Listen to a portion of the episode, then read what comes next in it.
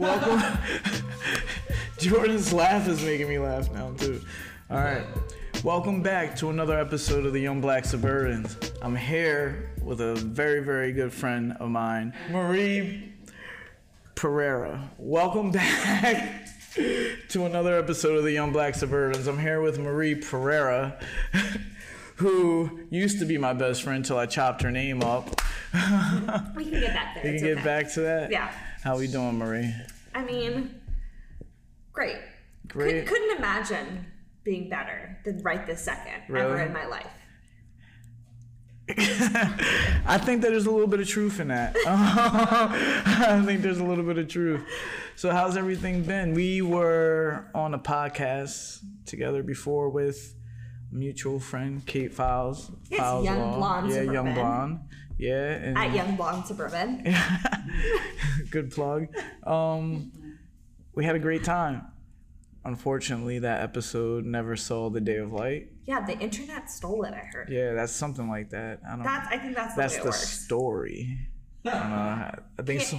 Can't come to understand that way the internet works. So I, I think that someone's archiving it. Uh, so when we both blow up, God will play can, it for us in heaven one u- day. Use all that information. um, anyway, so how have you been since the last time we talked? Um, I've been great. Yeah. I'm in a very positive place. I quit my job, which I feel like honestly makes everyone happier when they quit their mm, job. Yeah. I mean, plus yeah. or minus. I guess it depends on the job. Yeah, definitely. Um, what was the reasoning? I just really wasn't into that scene anymore. Um, it was just it's a it's a very um, structured corporate environment, and I was less into that. Well, if you don't know, Marie is a doctor. Um, I don't know what you're going to be doing now. Uh, I remember on the last podcast, uh, we talked about abortion a lot. Uh, what? And that was that was the topic. Uh, and you had really strong views about uh, maybe starting your own uh, clinic, I guess. Well, not so much because I am not a forward businesswoman like my friend at Files Law, Caitlin Files. Or like you, who also started your own business. Yeah. Um, I don't really, honestly think I have it in me to yeah. do all of the things that surround their own business. But mm-hmm. yes, I'm one hundred percent still very interested in abortion care. And that's something that I'm planning on doing in the future. Um, right now, I am technically unemployed, right. which is very weird. Um, I've never been unemployed. Yeah. slash not doing something to be employed. So, right, right, right. I mean, obviously not that I'm concerned about getting employed. I'm very much in a position of privilege for right, that. Right. Um, so right now I'm trying to transition from a solely primary care environment that's more structured. I'm trying to do like travel medicine. Okay. Um, so I hope to be working with the Afghani refugees. And then as I figure my stuff out, then transition to doing abortion care mm-hmm.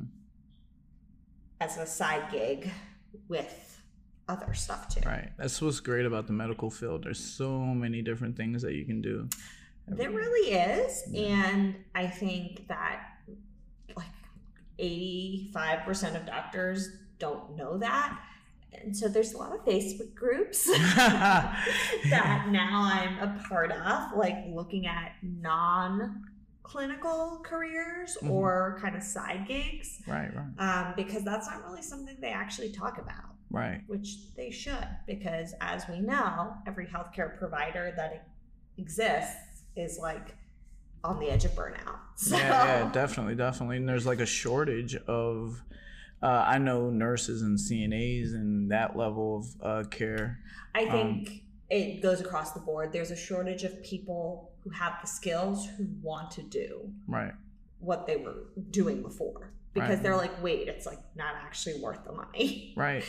Um, and I heard you earlier say like you just weren't really uh, for your old job and everything, um, but you're not really into uh, doing your own practice, I know talking to Kate and, and my own personal experiences that we started our own businesses almost out of necessity. Um, I know my old employer was a horrible person, and I'll say it again, he's horrible. um, and that motivated Does me to- Does he have a at address tag? we're, not, we're not adding him. He knows who he is. Oh, okay. Um, and, uh, you know, I didn't know that I, I could do it either. Um, it just kind of happens. I'm sure Kate felt, you know- Oh, yeah. Felt the same I way. I mean, I think that it's it's something that it can happen out of necessity, and mm-hmm. I, I have no doubt that honestly, like I have fantastic role models yeah, yeah. in the people around me. So I think it's more if I decided to do it, it's about figuring out where and what.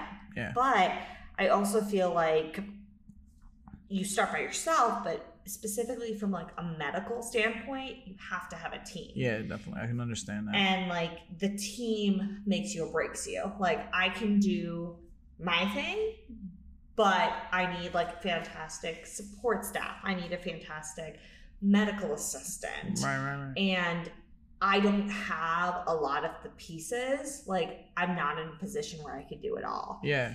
And honestly, I mean, I think we all know that a lot of people suck all the time. So yeah. It's kind of this situation where I don't even know how I would start to get the people I need mm-hmm. to build the team to even do it like a one-man show. Right. Now, is this something that they go over in medical school at all? You don't...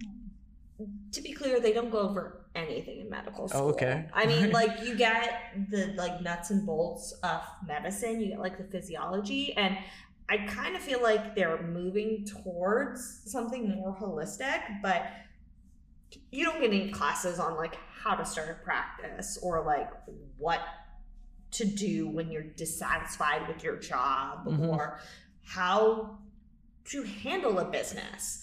And so a lot of people who are planning on opening their own practice, those are like kind of skills that they're picking up. Right. And I would say that those skills, are, I guess, are more at their fingertips than it ever has been because you have resources yeah. that are easy to tap into, but it's not like that's a priority. I mean, like there's a lot of other shit that you have to learn, unfortunately, and then all that other stuff just falls by the wayside. So yeah. It's kind of like just like learn what you need to learn to do your job, and then anything you else have, anything else you have to learn, you just have to learn on, on your own time. On the job, yeah. yeah. And knowing that, um, you quit yours. Well, I'm in a privileged position because I have a very supportive family who have mm-hmm. supported me through my education, so I don't have like a yoke of loans around my neck, and then also I. have flexibility as a primary care doctor. So, I mean, I could walk into a lot of jobs, right. which is like kind of, a, I mean, I privileged thing to say, but like we all know I'm drowning in privilege. So, I mean, yes, it's a privileged thing to say, but I could walk into primary care jobs because there's a huge need for primary care. Right. Um. So I'm really like, picking and choosing because mm-hmm. the goal of leaving one job is to find something you're more satisfied yeah, with, with the second job. Definitely. So, um, and I hear you said say like the word privilege, um, about three times now. Yeah, I'm um, drowning in it. Well, so. Well, you're drowning in it, but you're also uh, a female, mm-hmm. brown. That's true. Um, all those things are true. Yeah. Uh, do you see any? Uh, I don't. I don't like to point out, you know, people seeing limitations in their field and all that. But do you see any reaction to uh, this brown female coming into the medical field? Well, I mean, I'm Indian, um, yeah. and I mean, my name is Marie Pereira. Um, so. A lot of people think I'm Hispanic, but as an as I'm at core as an Indian female, I mean, no one is like blinking twice as an Indian person in the medical field, yeah, right? Like yeah. I'm very much an overrepresented minority, right, right, right. Um, so in that context and sense, like no, I mean, all of it made a lot of sense.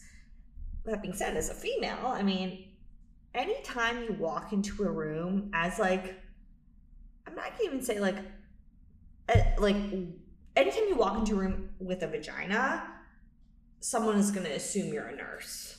Right. I mean, it doesn't even matter like if you're a C A, an M A, like, I mean, or like, you know, a doctor or a P A. Yeah. I mean, everyone's mind goes to the same place. Right, so, right, right. I mean, in that sense, like, yeah.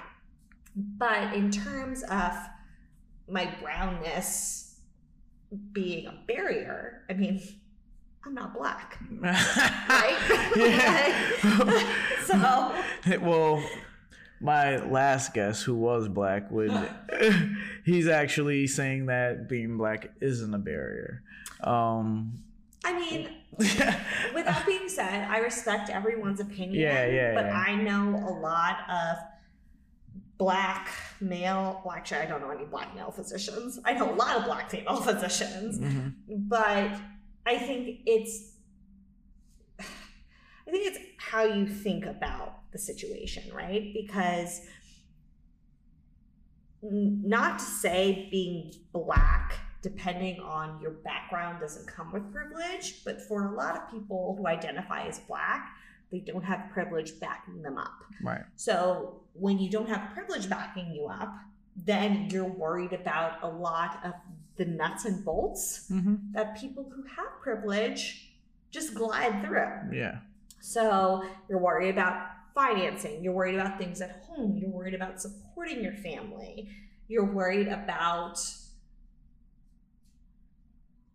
everything, yeah, you know? Yeah, yeah, yeah. Um, and that's not something I had to worry about. Mm-hmm. So, I mean, I try to be very aware of that. Yeah, yeah. Um, because, I mean, with, pri- it should be, uh, let me caveat it. I mean, if you have privilege, I think that it's your job to support the people without privilege. I think. Yeah.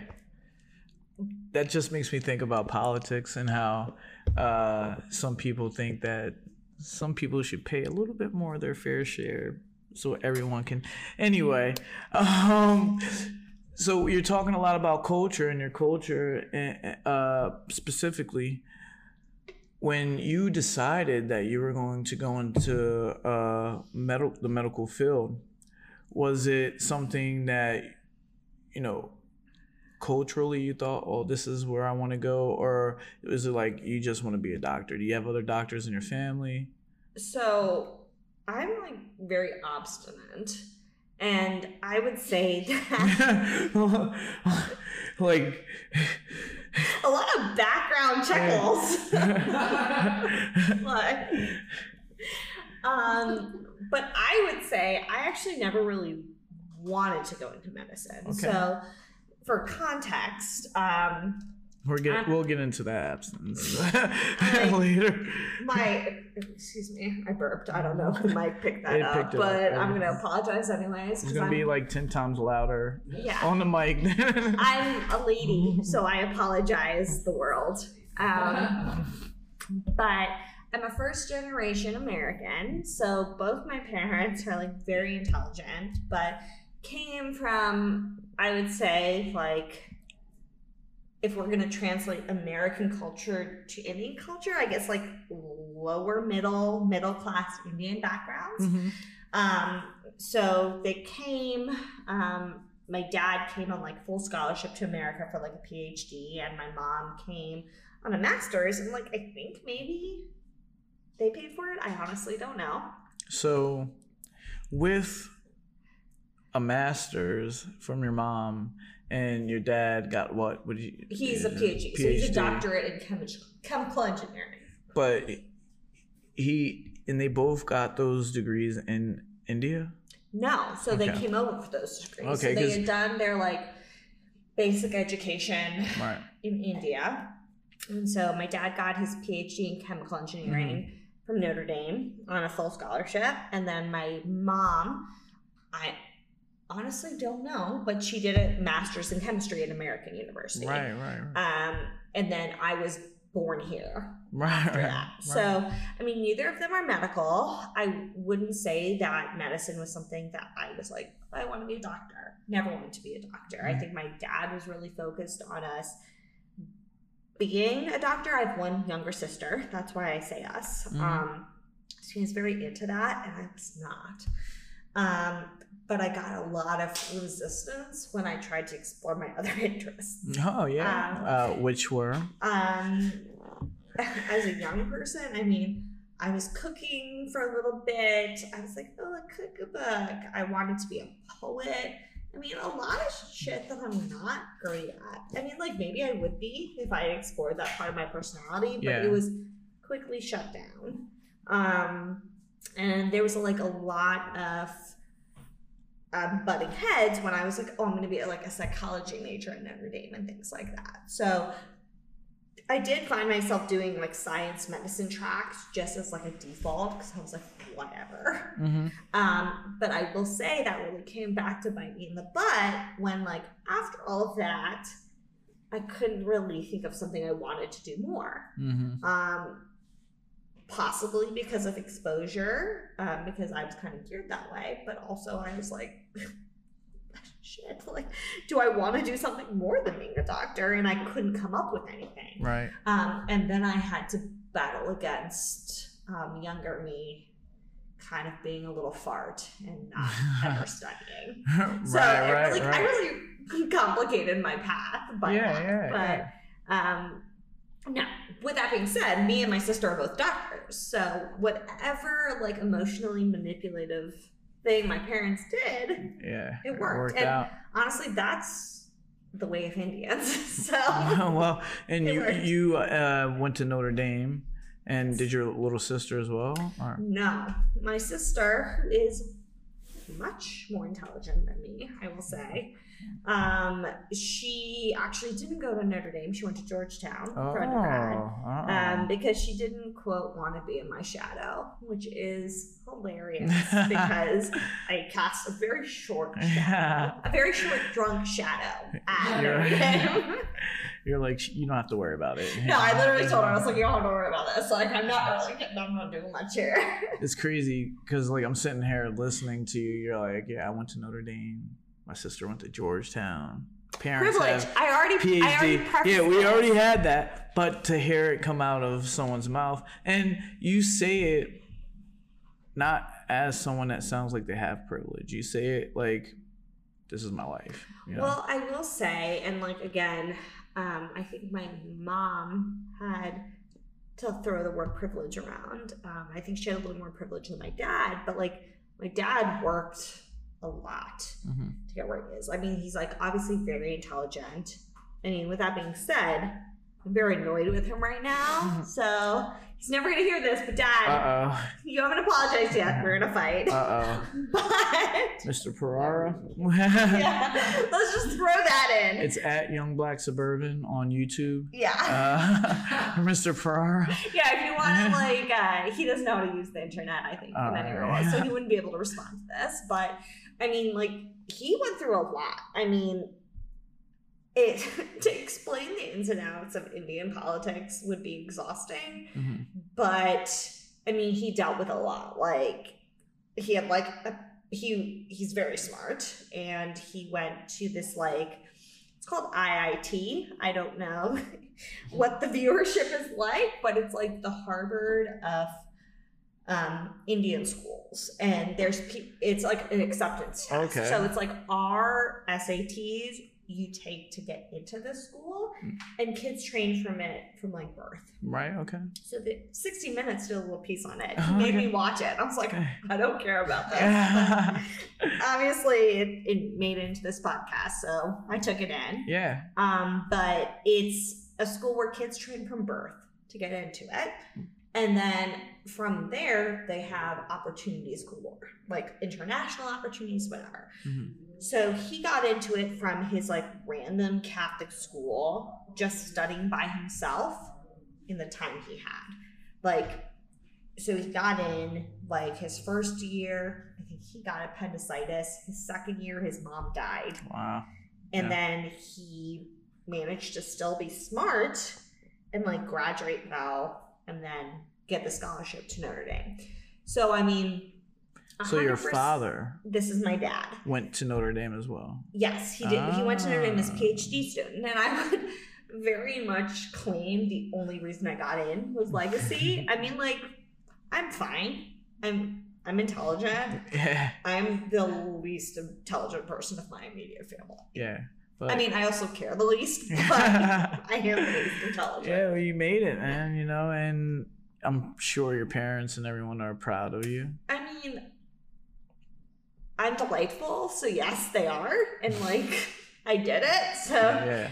We are where we're at. But, I mean, we were fighting continuously for decades. Over school. Over school, because yeah. I was the dumbest one. No, but do you think that's a cultural thing as well? Oh, like, it's one hundred percent a yeah. cultural thing. And I hopefully don't think it will continue to be a cultural thing. Oh, you're trying um, to... Uh, oh, you mean with your parents. I was going to say you're trying to break the cycle of... I mean, yeah, uh, if I adopt some kids, I will break yeah. the cycle. But, we're going to get into that. You're not... You, um, but I, I hope that Indian families are now realizing... And I mean... I say this in a very general way because I'm like lightly Indian. Obviously, I'm first generation, but I'm a Catholic Indian. So yeah. there's a lot of culture that comes along with the religion that yeah. my family doesn't share. Right. Um, but I do in general think that Indian culture, as they stay in this country longer, are realizing there are different paths to success yeah. than just the traditional ones. Yeah. And hopefully they let their kids do that. Mm-hmm. Well... You know, it's kind of, if I had to relate to you, um, it's hard to deviate from what your parents set out for you. Um, for me, obviously, I did exactly. Well, what my don't dad. Get me wrong. I met your dad and he's fantastic. But I'm um, joking. I'm joking. I do think you've done more with your skills than he has, right? I mean, in terms of growing a business, starting a business. Yeah, that's different. And to me, it's different. Um, it, f- the privilege that I got from my father is being named after him. Um, it's not monetary. Yeah, the privilege uh, of a name. Privilege of a name, which is a lot. Um, well, especially, yeah. I think, in the boxing culture. It's yeah, huge. It's a lot. Um, but other than that, there's a bug, guys. I know. I don't, I don't know where, where it's coming from. But uh, other than that, you know, uh, the name and where I was raised, where he was able to move me to. But I didn't have the privilege of having uh, generational wealth back me, even though he had money. You know, yeah. I, I didn't have the privilege of that. And I would say, honestly... For my parents, it's not like they had money when they came here. Yeah. So, like, my mom, I don't know what her parents did in terms of paying her education, but, like, she tells the story about how Roy Rogers, I don't know if those still exist, but, like, she'd go and buy, like, a one dollar and twenty-nine cents burger mm-hmm. or whatever. I don't know. Inflation. This is like, it's probably five dollars now. Yeah, um, and then they used to have like an open fixings bar, so she'd like buy like the cheapest thing on the menu and like steal things from the fixings bar. Yeah, yeah, yeah. You know, and like she would eat that. Mm-hmm. Um, so don't get me wrong, like my parents definitely struggled. Yeah, a ton. Like they really like grinded when they were here, and they were like, "Hey, like we're here, we're getting educated, we're gonna make money," and like, I mean. I think that at this point, we know that like a lot of times with education comes privilege. And yeah. I think that from an Indian perspective, that's our sweet spot. Yeah, right? yeah, like, yeah, definitely. Get educated, get privilege. Yeah. So for them, they got educated, they grinded, and then they just saved. So like, don't get me wrong, like I assume they were making good money, but like for my parents, we're like the priority, like me and my sister. Mm-hmm. And like, I'm kind of a jerk. My sister's kind of a jerk, plus or minus, less than me. I don't know. Depends who you're talking to.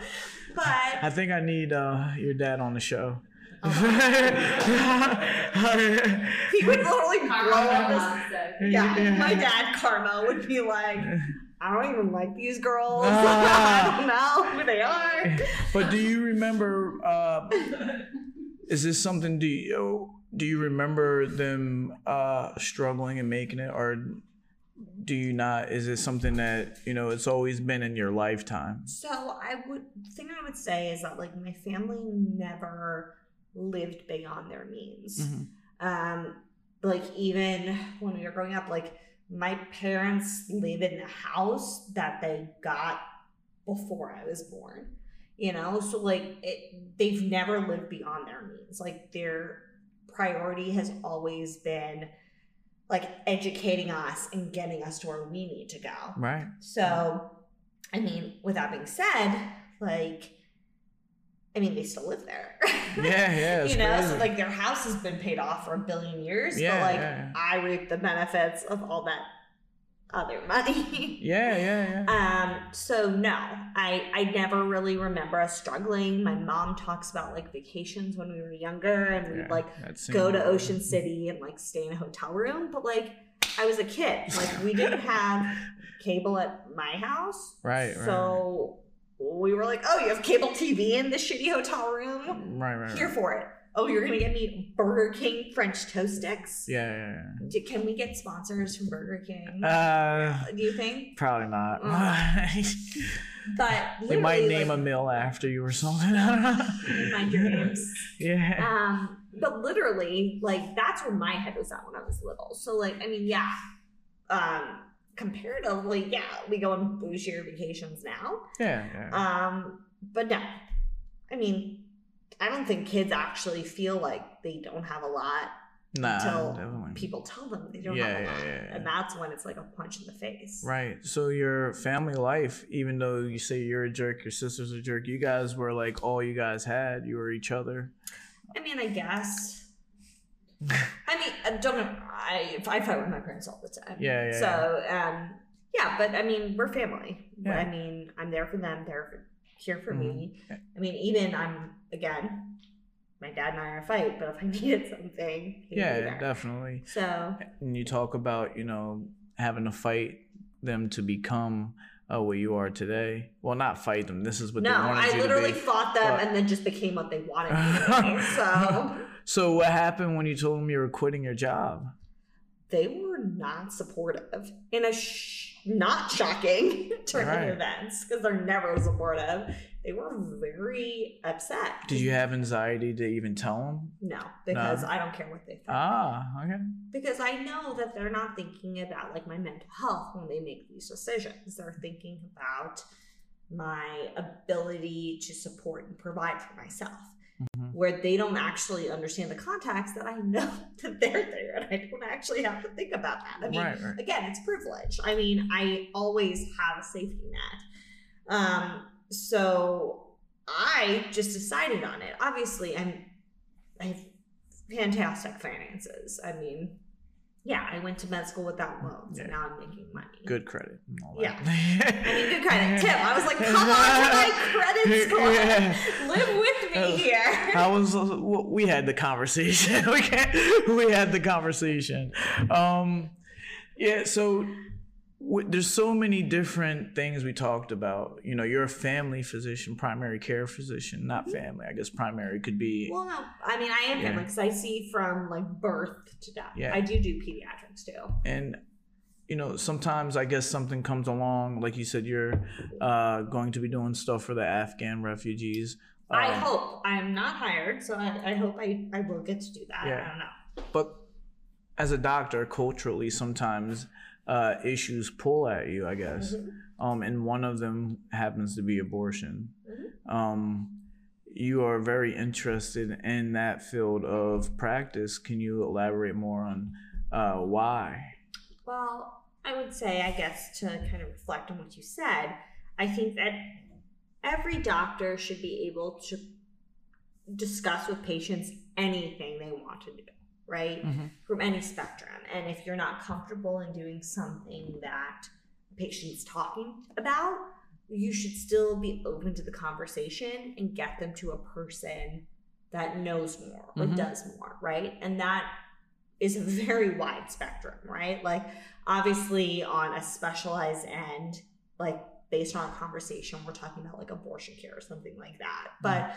you know, it goes as simple as like joint injections or, you know, like talking about birth control yeah. or, you know, there's a very wide range of what that falls into. Mm-hmm. For me specifically, I've always been incredibly interested in women's health, but I've always really connected with women. I mean, my personality is such that I can talk to people. And again, that's not something I had control of. Right. I mean, I'm very lucky in that. And so if I can communicate with people, a lot of times, specifically as a doctor, being relatable and communicating with people is the biggest barrier to figuring out what you can or cannot do for right, a person. Right, right. Um, for me, I personally think that abortion care, like any other medical procedure, is something. A right that someone has to talk to between them and their doctor, mm-hmm. right? So I don't think it's a social issue. I don't think it's a political issue. I really think it's a healthcare issue. Okay. Um, because there's a wide array of reasons why somebody might find themselves in that decision nice. and yeah. or in that position. Yeah. And it's never something that anybody does lightly. Right. Um, especially in our current social climate where there is so much litigation yeah. against that, right? Yeah. Um, with that being said, I do feel like it's right. And as a person who believes strongly in that and has the skills to provide that service, I mm-hmm. do feel like I would like to be able to provide that service right. to people. Do you see a lot of conflict between actual doctors when it comes to um, their personal beliefs in giving care? Because as a normal person, you're thinking you're going to see a doctor. It's his job to treat you no matter what. Uh, you go to the hospital, you feel like no matter what, this doctor takes an oath or whatever to, to treat you. Now, I know that abortion might not be that kind of procedure or something, but do you see a lot of your colleagues uh, putting their personal beliefs into their practices? Well, I would say that That's, I don't know how to phrase this. I would say that most providers, if they're not comfortable providing abortion care for whatever reason, mm-hmm. they do very readily refer that procedure out. Mm-hmm. So as a physician, I think most physician providers agree. And not to throw stones or cast stones. I mean, I don't remember the biblical expression, yeah. but I would say probably ninety-five. This is a made-up statistic, but like ninety-five. A majority. But like yeah, a majority of providers who are not comfortable providing abortion care services themselves mm-hmm. will happily, not happily, but like very much are willing to refer people to physicians and places that do provide those services. Right. I, I mean, obviously I went to Notre Dame. It's a Catholic school. Yeah. I trained alongside O Bs, and a lot of people just decide, and like even my fellow family medicine providers, they decide really early on whether or not this is a service they're willing to provide. Mm-hmm. But as a physician, there's no barrier to connecting people with the services yeah, they yeah, need. Definitely. Again, I think the whole mentality is that this is a medical service that needs to be provided. Right. So if you're a doctor that's not comfortable with it, it's like if someone came to me and like, can I have a hernia operation? I'd be like, well, not for me yeah, because yeah, yeah. I'm a family practice physician. physician. So yes, I will get you to a doctor that can provide that service. And right, I think right. that this falls into the exact same category. There's doctors that are comfortable. There's doctors that are not. There are doctors that are better trained, mm-hmm. but it is a medical procedure. Right, right. So you feel like no matter, well, not no matter what, but uh, doctors do uh, respect the fact that it is medicine and it's something that they... They should. They, yeah. Right? Yeah. I mean, I cannot speak to any individual doctor, right. but I would say by and large, every physician I know that is not comfortable with abortion care, mm-hmm. they would never act as a barrier right. to that. And, but that goes with anything that any doctor does, right? Like you never, you should not be a barrier to care. Mm-hmm. You are supposed to be a gateway to care, yeah, whether definitely. that's orthopedic care, endocrine care, like rheumatologic, you know what I mean? Like, you are supposed to be a gateway as a yeah. primary care physician. So whether or not you believe in something, it's not about beliefs. Like, mm. we operate in facts. Right, right. And right, this right. is should be like a like P S A to the world. Live on facts. Yeah, right? Yeah, yeah. Like, facts are supported by data. Facts yeah. are supported by science. And well, we live in a climate where Uh, we don't care about those. Well, yeah. Well, some of us do, uh, but and it's easy to manipulate, you know, or it's easy to. But no. But here's the thing: facts are facts. Yeah, facts are facts. Data are data. So, like, once you start manipulating things, it's no longer facts yeah. or data. So that's true, and not all the time the consumer is aware of that. Um, is what I'm trying to say. There's different angles and different news outlets that give us it, certain news. It depends on your sources. Yeah. It one hundred percent yeah. depends on your sources. But at the end of the day, the core facts are always the facts. I agree. Right. Um, how do you feel about Texas? Now, this is bad. Not. I, I, don't I feel bad about Texas. But not as a doctor, though, as just a regular human As a being. woman? Yeah, as a, as a woman. Bad. Yeah. Still um, bad. Bad, bad, bad. Yeah. So w- what their law is doing is uh, stopping abortion with what is it within so after six weeks. So what their law is doing, and again, I'm I went to a beer festival before this. I'm drinking a beer as we speak.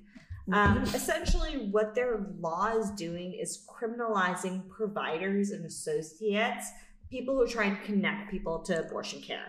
Right. So anybody on the street can sue any provider or, I mean, it's actually not about the patient, to my understanding. You're su- you're suing providers and yeah. people associated with that for providing a service that is medical. Yeah. Right? It doesn't make any sense not at all. all. And I mean, a lot of things in America don't make sense, so it's fine. Yeah. I mean, it's part of the way we work, unfortunately. But again, it's about criminalizing a medical procedure that in a country where we think that we in a country that where we claim that healthcare is a right. Mm-hmm. Mm. you you're opening up a lot of can of worms there because um you know, this country, it's not really a All right. Are um, you telling me that America is not the greatest country in the world today? I did not say that. I did not say that. Are you are you claiming that? I'm just saying I got a lot of good health care in other countries. I mean, I, I would say that, but I don't know. Yeah, I, I got no one cares about my opinion. So. I got um a lot of good health care in other countries where insurance is not really the issue as much as it is here in America. Um, I have a son in England where his mom got a whole year of maternity leave. Baby was born for free, no money. Mm-hmm. The government paid for it. Um, I've been in the U K where I've had the doctor come to my house, prescribe me stuff for a flu, and leave with not asking me for any money. Um, how do you feel about There, there is called the National um, Health, Health Services, the N H S. N H S. Um, here, I don't know what the heck it's called. Nothing, because we it, don't have any it's called, healthcare system. It's called it's the it's called the Wild Wild West. Um, it, uh, how do you feel about uh, nationalized healthcare? Um, pro. I mean, because sometimes you know. some doctors won't take certain insurances here because um, it's not, I don't I don't even know the reason why. They just don't take it. I guess it's not well, profitable for them. To be clear, again, I don't own my own practice. Yeah, so yeah. I do not know the nuts and bolts of different insurances and things like that. But in bottom, the bottom line is that anything in America is a business, whether it's healthcare, like in America, no one actually has health care as a right. Mm-mm. They have it if the health care pays off for the business, right? Whether that's Medicare, Medicaid. I mean, people are finagling things yeah. to end up in the black when it comes to those things, mm-hmm. like the bottom line. Um, obviously, I think that healthcare is something that everyone deserves and everyone deserves equally. Yeah. And it's just, it's very interesting because the individuals I talk to who really buy into this American dream idea, like we work and then we reap the benefits, that becomes, that line becomes more and more blurry. Yeah. Because then suddenly they're paying for things that they don't understand they need to pay for. You know, they don't have the savings for the hospitalizations that they have to have. Mm-hmm. And in reality, no one deserves that, you know? And I think for the average doctor, they want to provide care to everybody. Mm-hmm. But if you have a lot of money to pay off, you have to yeah, you get have to... monies, mon- jobs that pay you money. Yeah, yeah. But this also goes back to the fact that, you know, in different countries, a lot of doctors don't have huge loans that they have to mm-hmm. pay off. So, I mean, in America, obviously, our systems play in to the culture and yeah. that plays into the system. So capitalism is oh, yeah. killing uh, healthcare, obviously. I mean... uh, you see some of these instruments that we have to pay for. Uh, it's like uh, you pay for the sheets of the bed in the hospital, three hundred dollars. Yeah. Well, I mean, a needle is really expensive. That's absolutely absurd. Yeah. one hundred percent. But like, for instance, my stethoscope that was cracked, um, it cost me like three hundred dollars to replace. My little stupid stethoscope. Yeah, yeah. Right? So, like, not to say, like, again, privilege. My life is easy. But, like, to say that, like, for me to replace, like, a the critical, like, a critical tool. Yeah, yeah. Like, if I was in a situation where I was not getting paid, I was, like, bleeding out for my patients. Yeah, yeah. I was like, oh, yes. Like, how would I even pay for the most basic tool that I need? Yeah. And it's three hundred dollars. Why... are these tools so expensive?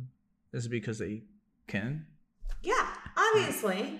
I mean, it's a plastic and like metal. Yeah, yeah. That's like, what give I'm, me a mold. Like that's what I was thinking. Skills. Like, like we could like finagle it. You could probably YouTube and make like a yeah. sub. Oh, how do you say it? Stethoscope. Stethoscope. Literally, like yeah. what I listen to your heart. And yeah, I know what it is. Like, I just can't say it. Oh, um, you can do it. Yeah. So oh, oh, here we go. um, being a doctor is great and everything it's like fine. That. It's, it's, it's great. It's, we, we all look up to you. You just have to have intelligence and you have to have either the drive or the privilege yeah. to get there. Yeah. It's a job. Um, and real quick before I transition into uh, something else, uh, to touch on the abortion thing a little bit more and your parents and combine them together and being Catholic. Mm. Something and, you have not mentioned. Really, you know, all three of those things, how have you um, articulated this to your parents? So my mom is a very devout Catholic, mm-hmm. and I have articulated it to her. She is, she's in a difficult position because she wants to be supportive, but she prays a lot for me to not be in the position I am. To be clear, though, my mom is actually pro-choice. I mean, I'm, my up. Raising, uprising, I don't know. What's no. the tense? Upbringing. Up, um, Upbringing. Oh, we've changed the word. Don't worry. If you mess it up, I'll understand because that's how my brain works. I, can, I know exactly what you meant. um, I mean, I'm very much supported, but she is like praying for me to not care about these social issues I care about. Yeah, yeah. Um, my dad doesn't care. He doesn't care at all. Um, so it's, it is, a, religion does very much play into this mm-hmm. um, in a way that maybe or maybe not it should. And I mean, if we wanted to dive down to Catholicism, well, we mm. could. Yeah. And again, I went, I did Catholicism through college and I'm not pro-Catholicism. Mm. Um, actually, my brother-in-law's sister, um, her boyfriend was trying to be very aggressive to Notre Dame last week during the Notre Dame Virginia Tech game.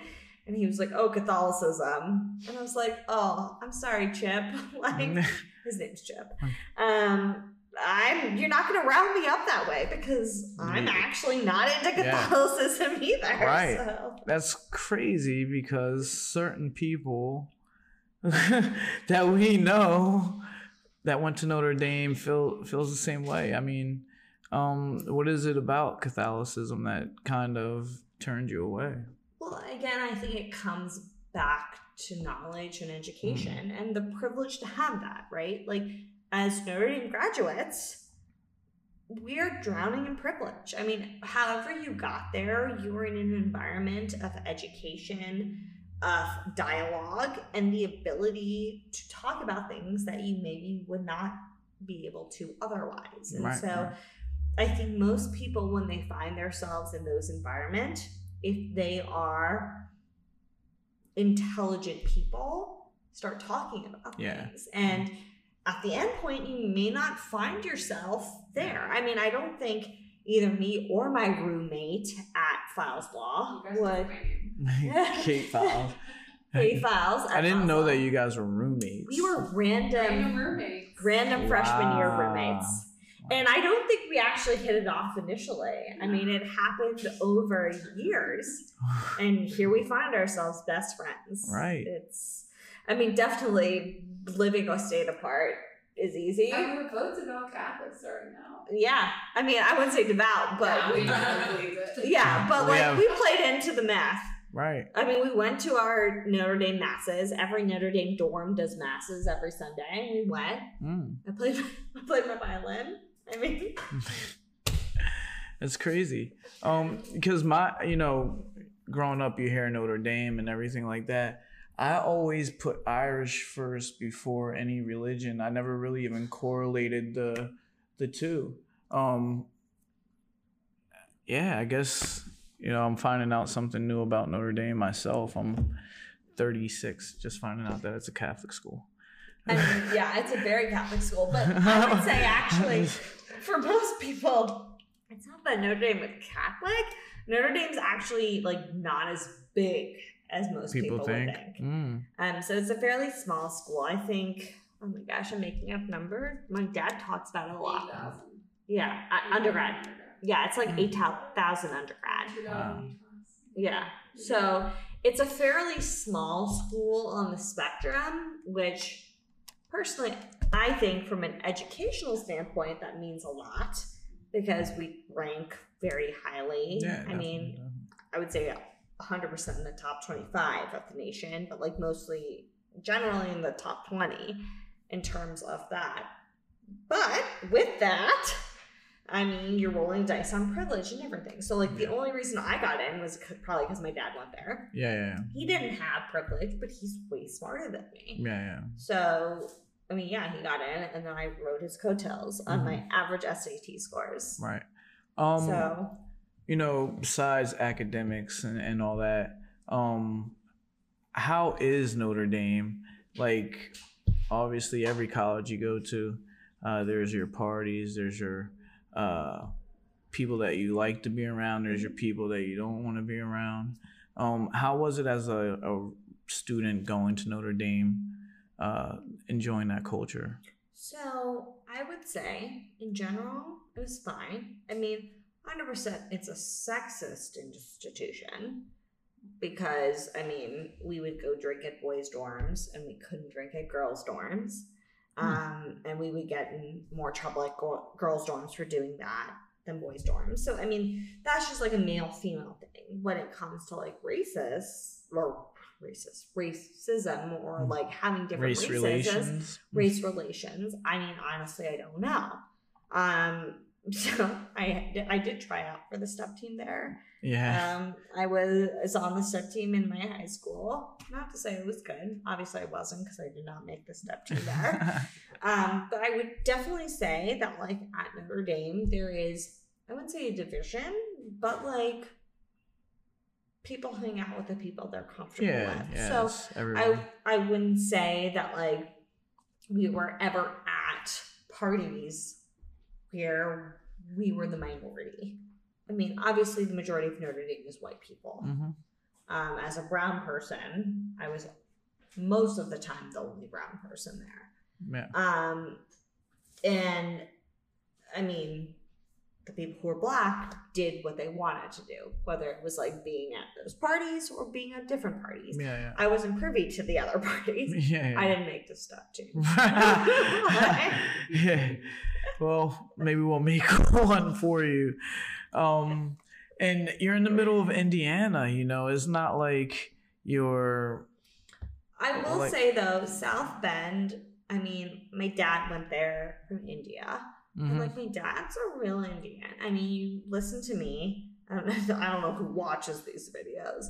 You listen to me. I sound like a Valley girl, right? I've had my dad's colleagues when he's like working from home. I honestly don't think he works from home at all. That's why I quoted that. I think he just like naps. But um, my dad's colleagues were like, "Who's the Valley girl answering your phone?" Yeah. Right? Because yeah. I'm.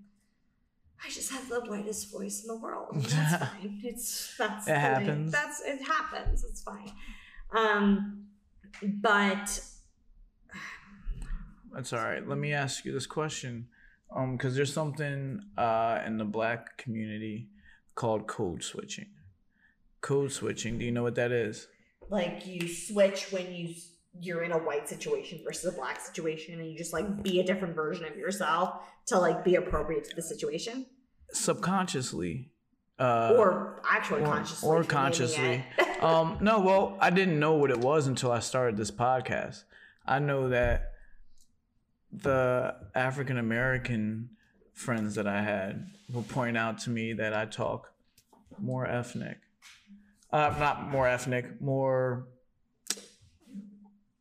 the way you were raised, culturally, white, white, I guess you can white say or black, suburban. suburban uh, like, it's and, not an offensive yeah. way to say that you change your entire personality. Well, I don't change my personality, not consciously. Though, but yeah, um, no, but you you check things so, you say, things that you would say like without thinking about in one community, you don't say so, in the other. Let's just say one of my black friends were sitting next to me. Next to me. The the easiest way to explain this is that um, I might say some words that I would not say at all around my white friends. Am I going to be offended? Um, no. I'm trying to be political uh, a little bit, but I... Uh, It's just something that I noticed that I did. I, I not until I got older, because I was the only black kid in all of my classes. Mm-hmm. I started to develop that. Like we said, is who you're around. Um, now, my family would make fun of me uh, because of the way that I talk. Then I would get mad at my white friends because they would say that I talk really well. And I'm like, what am I supposed to talk? I, exactly. Um, this is the way that I talk. You know, uh, why? What do you mean I talk really well? Do you have that issue? Uh, no, not at all. Indian female. I mean, again, I'm from an overrepresented minority in terms of education. So Marie is Marie all the time. You don't. I'm exactly the same. I will say that I have the benefit of experience. And so I went to an all-girls private school. Mm-hmm. Bougier's A F. Um, but I hung out with the black kids. Well, there, you there was on the like step six team. Of them. Yeah. Yeah, there was like six of them. Um, Did they talk like you? Yes. We were all very privileged. I mean, we're drowning in privilege, all of my friends. Um, but we went to B S A, Black Student Alliance meetings. Like, I mean, this was part of my social life. So, like, I've always got it. I it's just, like, I've never actually had to live it mm-hmm. in any real way. I mean, even now, I mean, I'm in a position of privilege as, like, any activist I would call myself, right? Like, I've never had to deal with any of the groundwork. You just decide that, yeah, obviously this is the way I'm going to do it because all the other ways are stupid and dumb and wrong, which I believe are a fact. Mm-hmm. Other people might not, but like that is a privileged thing not to have to fight for your opinion. Yeah. And I'm very lucky. Yeah. Um, as a female, I think that, you know, it might be a little bit different. Like you said, in Notre Dame, you had those issues with. I mean, but very... it's like, I mean, it's just like a breath. I mean, that's yeah. not really like an issue. Yeah. It's just you're among other privileged people and you do what you have to do to drink alcohol because you're underage. Right, right, so, right. I mean, right, right. It's not like you're even like trying to have social issues. You're like, oh, but I want to go out tonight, so where can I go? So that's perfect segue. Yeah.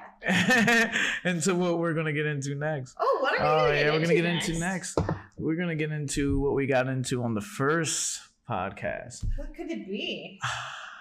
Your personal life. Uh, then, oh, you're not there already. Yeah, no, no, this is no, a segue, no. Tim. personal, personal life. Uh, I remember on the first podcast, uh, we had a conversation of you saying that you never had a boyfriend. Yeah, nothing's changed. Ch- things have changed. No, I said. Oh, nothing. Nothing's nothing changed. changed. Um. So nothing has changed. I mean, in exactly the same position but, as previously. So you're a doctor, thirty-three. Is that how old you are? Yeah, thirty. That's sorry, it. I'm, I'm, she's. It's okay. I'm not embarrassed of my age. I did actually just find a gray leg hair, um, which was weird.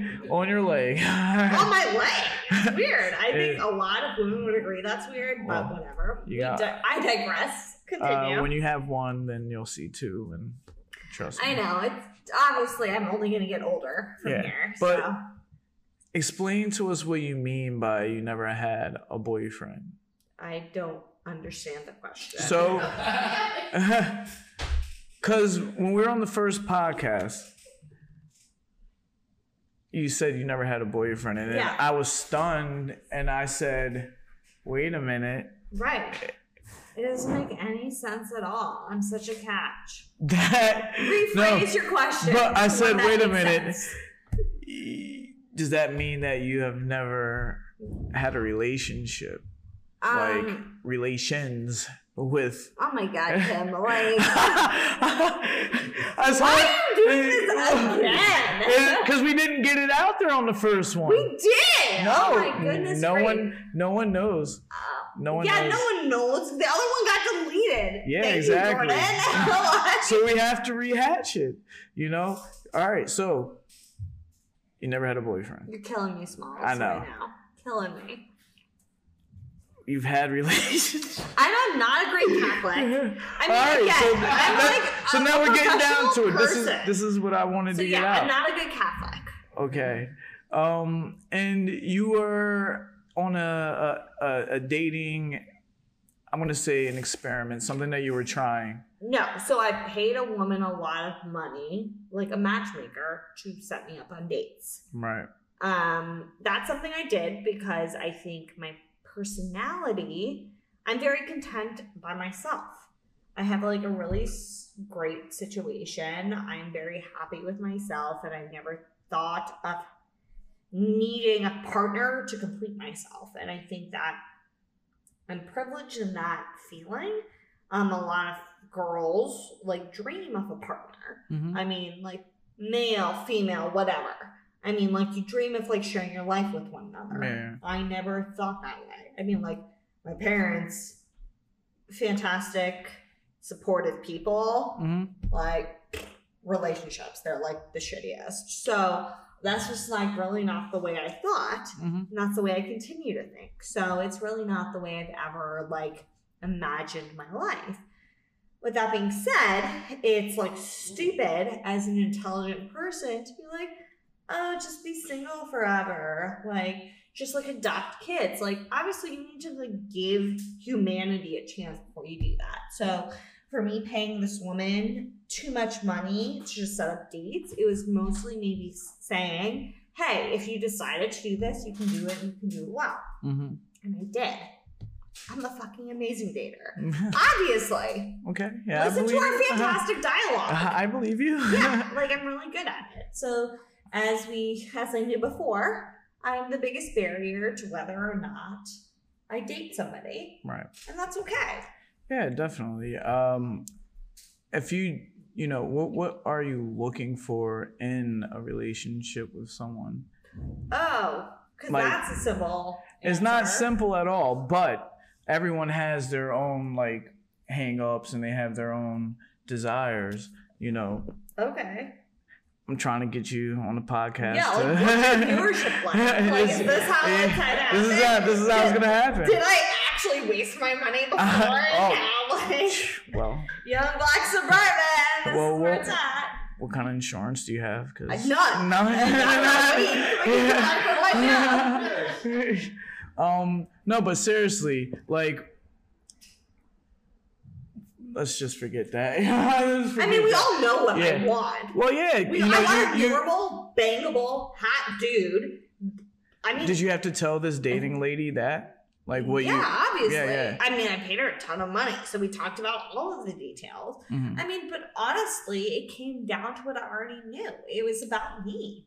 Yeah. It was about me having the energy to date, the interest in dating, the interest in.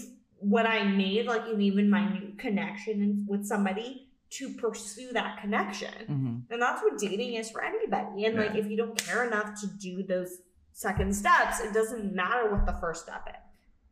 And obviously, I don't care enough about, like, the second, third. Yeah. Third-ish, like, to, like, twenty-fifth-ish steps. I don't yeah, there's, care. There's a lot of it. But there's a lot of fun in meeting people, not just dating people, just relationships, period. But um, I'm very good at meeting people. Yeah. So, like, I, that's just, like, my bread and butter. That's... Like, meet me. Like, talk to me. Let's talk to you. That's what we're doing right now. Yeah, and I'm, like, How... enchanting. Yeah. So it's perfect. So, and your scene is in Baltimore. Like, all I know about Baltimore is The Wire. You know, that off, well, it's not awful, it's a very good uh, it's series. A, it's but, probably a fantastic depiction of uh, one part of Baltimore, yes. Yeah, but you're a part of Baltimore. Mm-hmm. Not so much the same. I mean, I've lived in Baltimore for five years mm-hmm. in like a gentrified bougie part of Baltimore, so. So you're good. Um, where, I mean, I'm alive. Where, where so, are you originally from? I'm uh, from Maryland, the bougie part of Maryland, Montgomery yeah. County. So it's outside of D C. It's called like the D M V. It's from it's like commuters into D C. Mm-hmm. And going from there to Notre Dame, and actually being here in Philadelphia, uh, um, plenty of times. Uh, do you see uh, differences in? Different stages, different places, or do you see a lot of the same in the people that you're around, the things that you're doing? I think it's really about the people you surround yourself yeah. with. So, I mean, obvious, I mean, again, not to say the word one more time, but Keep like, going. I live in a, like an educated privilege bubble, mm-hmm. right? So I went from one educated privilege bubble, you know, regardless of race, you know, the people that lived in my bubble were educated and privileged, mm-hmm. um, to a different educated privileged bubble in South Bend, different people, different education and privilege, um, different than what I was used to in terms of the things that exist beyond that, right? Like I was B S A in high school. And mm-hmm. when I participated in like diversity things at Notre Dame, I actually got opposition from people, which was not something I had prior, prior to that. Um, then I did a couple years back in Maryland because, as we had previously discussed, I uh, was not good at school because I did not want to be a doctor. So I failed all my Notre Dame classes and then I had to go do some of them again in Maryland. Um, and then I went to med school in like rural Missouri, mm-hmm. so, which was like another slap in the face, like yeah. a step down slap in the face from South Bend. So I think that it depends on the person. It depends on how you interact with people. Mm-hmm. And it's kind of like I mean, I would, I would like to think of myself that is always saying what I think and what I mean. Yeah. But sometimes you're playing a short game versus a long game. Yeah. Right. And I think that any Black person, brown person who has found themselves in a situation where they're not really comfortable, sometimes you're like, maybe I need to play the long game here. Yeah. And like, just like not say what I'm thinking and like be best friends with these people. And um, then maybe say what I'm thinking. I mean, you, you've experienced yeah, that. All, all the time. Yeah, all the time. No, just not saying. Yeah. So, I mean, I definitely played that game. Like, yeah. you just, like, bite your tongue and, like, you're like, okay, we're friends, we're friends. And then, like, slowly those other pieces of your personality come out. Yeah. And I think that's definitely something I've done. Um, but, again... I have a lot of privilege backing me up. I have, like, nothing to lose yeah. when I'm, like, bleh. Well, but I also hear, you know, um, you saying that most of the causes that you care about are not for people that have privilege. Um, what inside, wh- what happened in your life to make you think about other people uh, before yourself with all that privilege we keep talking about? I mean, I don't... Like, honestly, I don't, uh, you know, it's just who you are. And I mean, yeah. I mean, like, the thing is, is, is that, like, I'm not going to say I'm the greatest person in the world. I'm not. But, like, I've, I mean, that's just the way I am. Okay. But, like, I'm not, I'm, I'm, like, actually the worst. Yeah, and yeah. I think a like, lot of my friends would say that. So, like, so for me, um, just to ask myself the same question that I asked you, Um, I would point out a specific person. I would say that my mom uh, in my life always installed to me um, to be who you want to be, love who you want to love, uh, be nice to everyone, and also uh, take care of other people. You know, that's where kind of like I get the inspiration for myself. I always give my, she did a whole bunch of other stuff bad, but those little conversations that I had with her kind of formed uh, who I am today, as far as just being friendly with everyone. Now, uh, other people in my family did not put that in me. It was a constant fight. Um, so that's kind of what I was like trying so to. So I ask. would say one hundred percent that was my parents. Yeah. So my parents, they thought what they were gonna think. They instilled on me what they were gonna instill. Mm-hmm. But I always knew that, come what may, they would be there. Right. Maybe with a lecture, maybe with many lectures, things yeah. I did not want to hear, but like I always could fall back on them. And for me, their like prevailing message was love. I mean, I would say I ignored all of the other messages. I really pe- picked and chose mm-hmm. like what I wanted. Yeah, yeah, yeah. I carded it. Essentially, with my parents, I knew they loved me no matter what, and like I could do whatever I want and fall back on them. I mean, there was a lot of crying and fights along the way, mm-hmm. but I knew that was the baseline. Yeah. And that was probably it for me. Yeah. I mean, all you need is support at the base, and then you can pick and choose what you do on the way up. Right, right, right. If the base is like weak, it makes it a lot harder. Yeah, definitely, definitely. Um, This is pretty much close to the end of talking to you. How is that possible, Tim? I know, it's, it's crazy. Uh, but what I wanted to say is you quit your job and everything. I don't know if you really know what's going on next, but what do you hope to happen next for yourself? So I really hope that I... I'm doing my travel medicine, so I really hope I'm able to do that with populations I like. I really hope that it enables me to be more there for my, like, my family in the way I need to be. Right. And then I hope that after that, I figure my shit out so I can, like, if I want to have a family in whatever way that means, like, for me, I would love to, like, adopt a kid at any age or, like, I guess, like, technically date somebody and meet them and marry them or whatever. Mm-hmm. Um, or not marry them, to be clear. Obviously, I don't care. Okay. Um, but um, whatever that means, like, move forward in that. So I just hope what, whatever my next step is makes me more available to hit those goals. Right. Nice. And for other people that are watching you and want to, you know, hear more about you or whatever, um, one thing, you don't have to do this. You can tell them where they can contact you. So I guess you can contact me on my Instagram.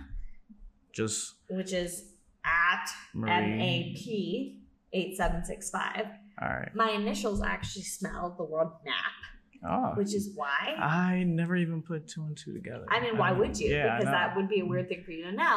But um, M A P eight seven six five. I mean, if you actually had questions, I'd be very happy to answer any of them.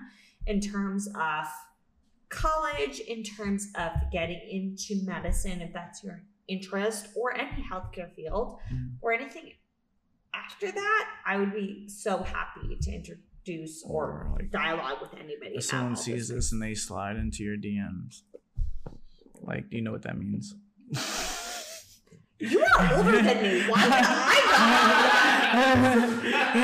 I know? Uh, I don't know, man. You know, it, it's my code switch, and I gotta see if you know the, the lingo. Yeah, yeah. If yeah. some like amazing person slid into my D Ms, you'll respond, and they were bangable.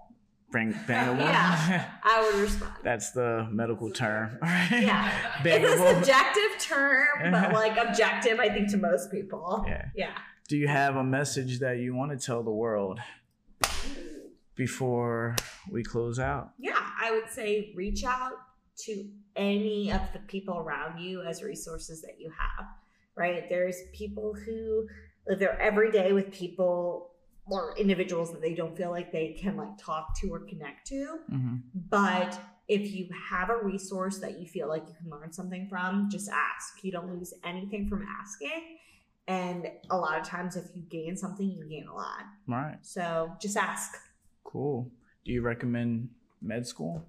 I I mean, I think any doctor would not say, if, if they were actually being real with themselves, they wouldn't say that outright. But I think if it's for you, it's for you, but you should know what you're getting into. So talk to a fellow doctor on real terms. Nice. So you know what you're getting into. Cool. Oh, Marie, one more of these. Oh, you got the gear. I finished my beer. You finished your beer. All right. Um, that's the that's the episode of the Young Black Suburban with Marie Pereira. Uh, thanks for. You didn't say it. Uh, can you say it for me? Pereira. Pereira. It's not I can't. Hard, man. My. It's. See you guys later.